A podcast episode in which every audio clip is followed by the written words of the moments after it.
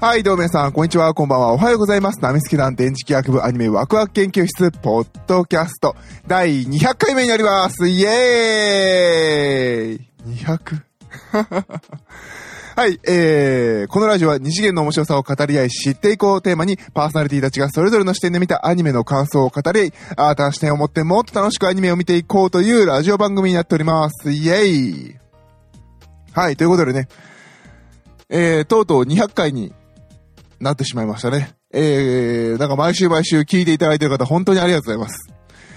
意外とちゃんと私あの再生数とか見るようにしてます。何喋ったかあんま聞き返さないんですけどね。まああの変なこと喋ってないだろうと思って、えー、いつも収録しておりますけどね。なんとかにひゃっかいまで来ました。でね、あの、たまに言ってますけど YouTube も作ってます。頑張ってね。ただあの、自分で作りながら思うことは大してラジオと変わんねえなっていうのが今のところのか目下の課題であります。はい、えー、まあね、毎回、えー、にひゃっかい、にひゃっかいはね、本当にあの皆さんお付き合いいただきありがとうございます。あのー、なんでしょうね。たまにね、ツイッターでね、あの、リプをいただいたりとか、あとはあのー、コミケでね、今年なかったんですけれども、コロナの影響で、まあ、もともと落選だったんですけどね。まあ、あの、いつもね、ラジオを聞いていただいて、まあ、面白かったですとか、ああ、あの声の人らって言っていただけるのがね、まあ、嬉しくて、えー、こんなところまで来てしまいました。ということでね、えー、だいに、まあ、あの、かといって、特にあの、このにひゃっかいだから特別この作品というわけではないんですけれど、今回の、えー、話すタイトルが、ブラックフォックス という、えー、作品になっております。見た人を、あん、ま、あんまりいないという方は失礼ですね。お、私の周りには多くなかったかなという印象です。えー、劇場が、えー、東京の方だと、あ、私がいつも行く劇場でやってなかったから私この作品知らなかったんですね。にせんじゅうきゅうねんじゅうがついつかより新宿バルトナイン他にて、えー、劇場公開ということで、私がメインで行っている、まあ、私の近くに、あの、通いやすい劇場でやってなかったってのが答えですね。はい。ああ、でもいちまる、でもいちまるきゅうも群馬か。ああ、まあ私があまり行くようなところではないところで、えー、公開されていたオリジナルアニメでいいのかな、えー、作品になっております。まあなんでこれ見たのかっていうと、ネットフリックスの方にね、さんがつだったかな、末、末頃だったかな、出てきて、で、まああのー、最近見たわけですよ。はい。でね、あのー、なんでしょうね、想像より面白かったです。ただね、あの、そうね、すごい面白い、な、なんて言えばな、超面白いから今このラジオ止めて今すぐ見に行けっていう感じじゃなくて、まあこれ聞いて面白そうだ、そうだと思ったら見て見てっていう感じですかね。はい。で、まああの、全然あの、さすが劇場作品っていう感じですね。あの、アクションたっぷり、おーって思わせる作画たっぷりの、まあアニメらしいアニメーションでしたね。で、なんかね、でもね、なんかね、あのー、そのね、ホームページ見ていただければわかるんですけど、まあ、主人公と思わしき女の子は苦難を持ってドヤ顔をしてるわけですよ。ああ、可愛い女の子のアクションアニメなんだなと思ったら、思いのほか重い内容でしたね。思いのほかなんかあの、思いのほか、なんかね、ポップな感じだし、話の流れも明るいんだけど、意外と、け、なかなかあの、重たい話やるなみたいな。そういう、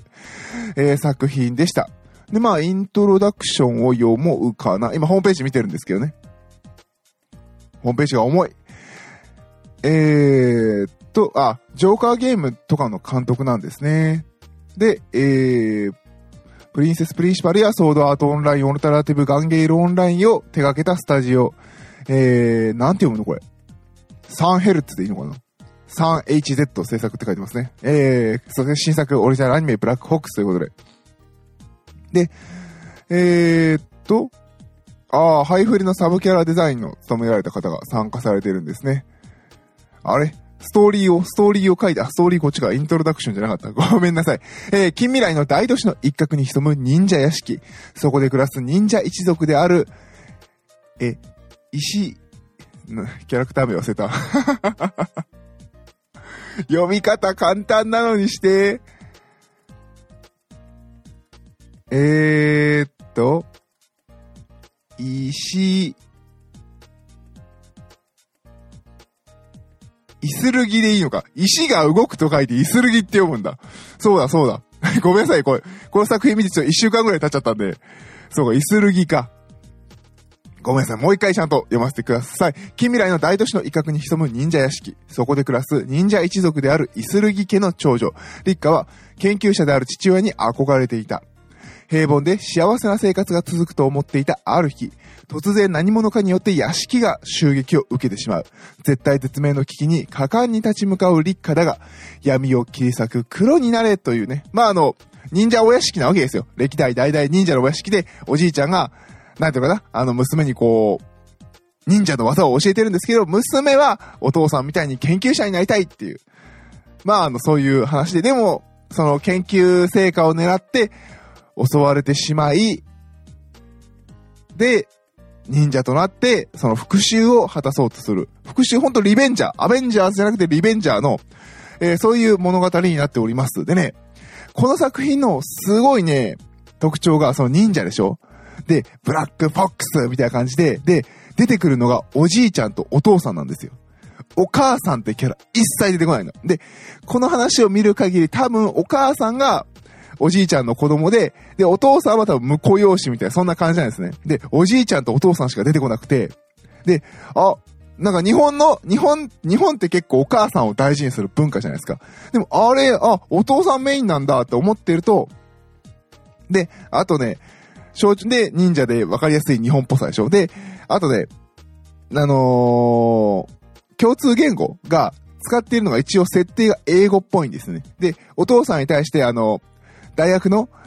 あのー、合格結果が出たんだよっていうのをこう、娘がね、嬉しそうにこう、お父さんに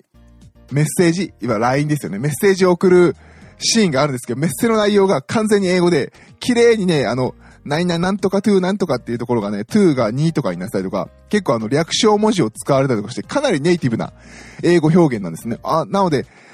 あ、これって、海外で売るのを結構主目的にしてる作品なんだっていう感じですね。そこをね、思ってみると、あーなるほど、こうやって売りたいよねとかのが見えるので、なかなかね、そういうとこ着目してみると面白い作品だったのではないかなと思います。なのでね、あの、まあこの後、結局、あのー、敵とね、あの自分のお父さんを襲った、あれ何会社だっけ？あの、まあ研究機関の奴らを、と対峙して、で、あのー、戦うっていう話になっていくんですよ。で、あのー、まあ、ホームページに出てるね、あのー、戸松遥役の女の子が、あの、お父、その、敵の研究機関のお父さんがマッドサイエンティストで娘の超能力をこう利用して悪用してるみたいな、またお父さんが出てくるわけなんですけどね。だからずっとお父さんお父さんっていう話なんですけど、本当だからアメリカっぽいんですよね。で、あの、まあ、その子を倒、た、まあ、倒すというか助けて、で、終わるっていう話なんですけど、実は、もう先にここから落ちバンバン言っちゃいますけど、この話でこのブラックフォックスの女の子が抱えている問題って全部解決しないんですよね。そもそも的にお父さんをあの殺した奴らを復讐するっていう復讐はあんまり果たせてない。どちらかというと自分の復讐心とどう向き合ってあの成長しなきゃいけないかっていうお話で、いかにこのこのマッドサイエンティストに、ね、操られてきた戸松遥のキャラ、戸松遥さんのキャラクターもあの、操られていたとはいえ、襲ってきた一味の一人だったんですよ。この子を、いかに許さなければいけないか、みたいなね。ところと、この、今回この話は向き合っていくっていう話なんですけど、なので、それ終わった後、まあ、味方になるわけですよ。戸松遥が味方になったみたいな感じでね。で、最後、まだね、果たしていない復讐、果たしていない、あの、研究機関へのアタックをこれからかけますって終わるので、すごく、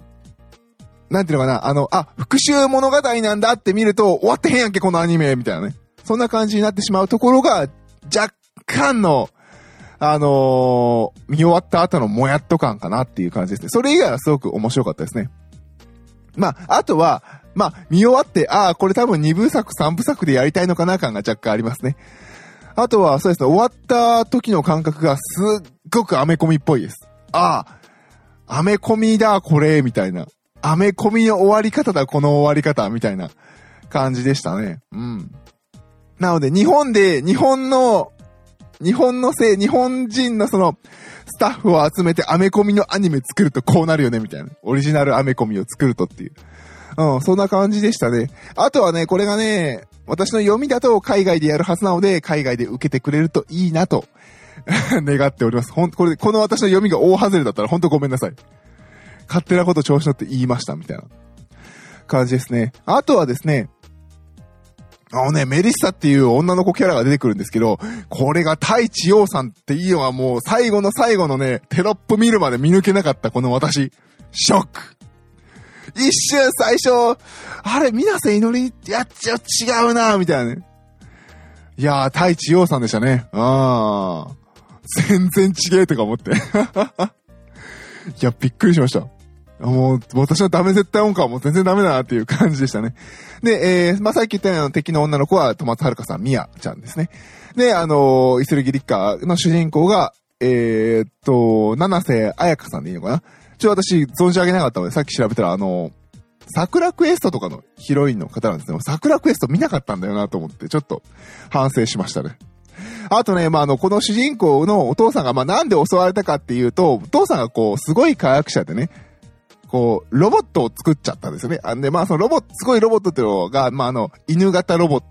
猫型ロボットじゃないよ。あの、あの、すげえ、あの、ドーベルマンの相棒みたいなね、あんな感じとか、な、なんとかヒューマー、なんとかって言ったら、もうごめんなさい、忘れました。まあ、あの、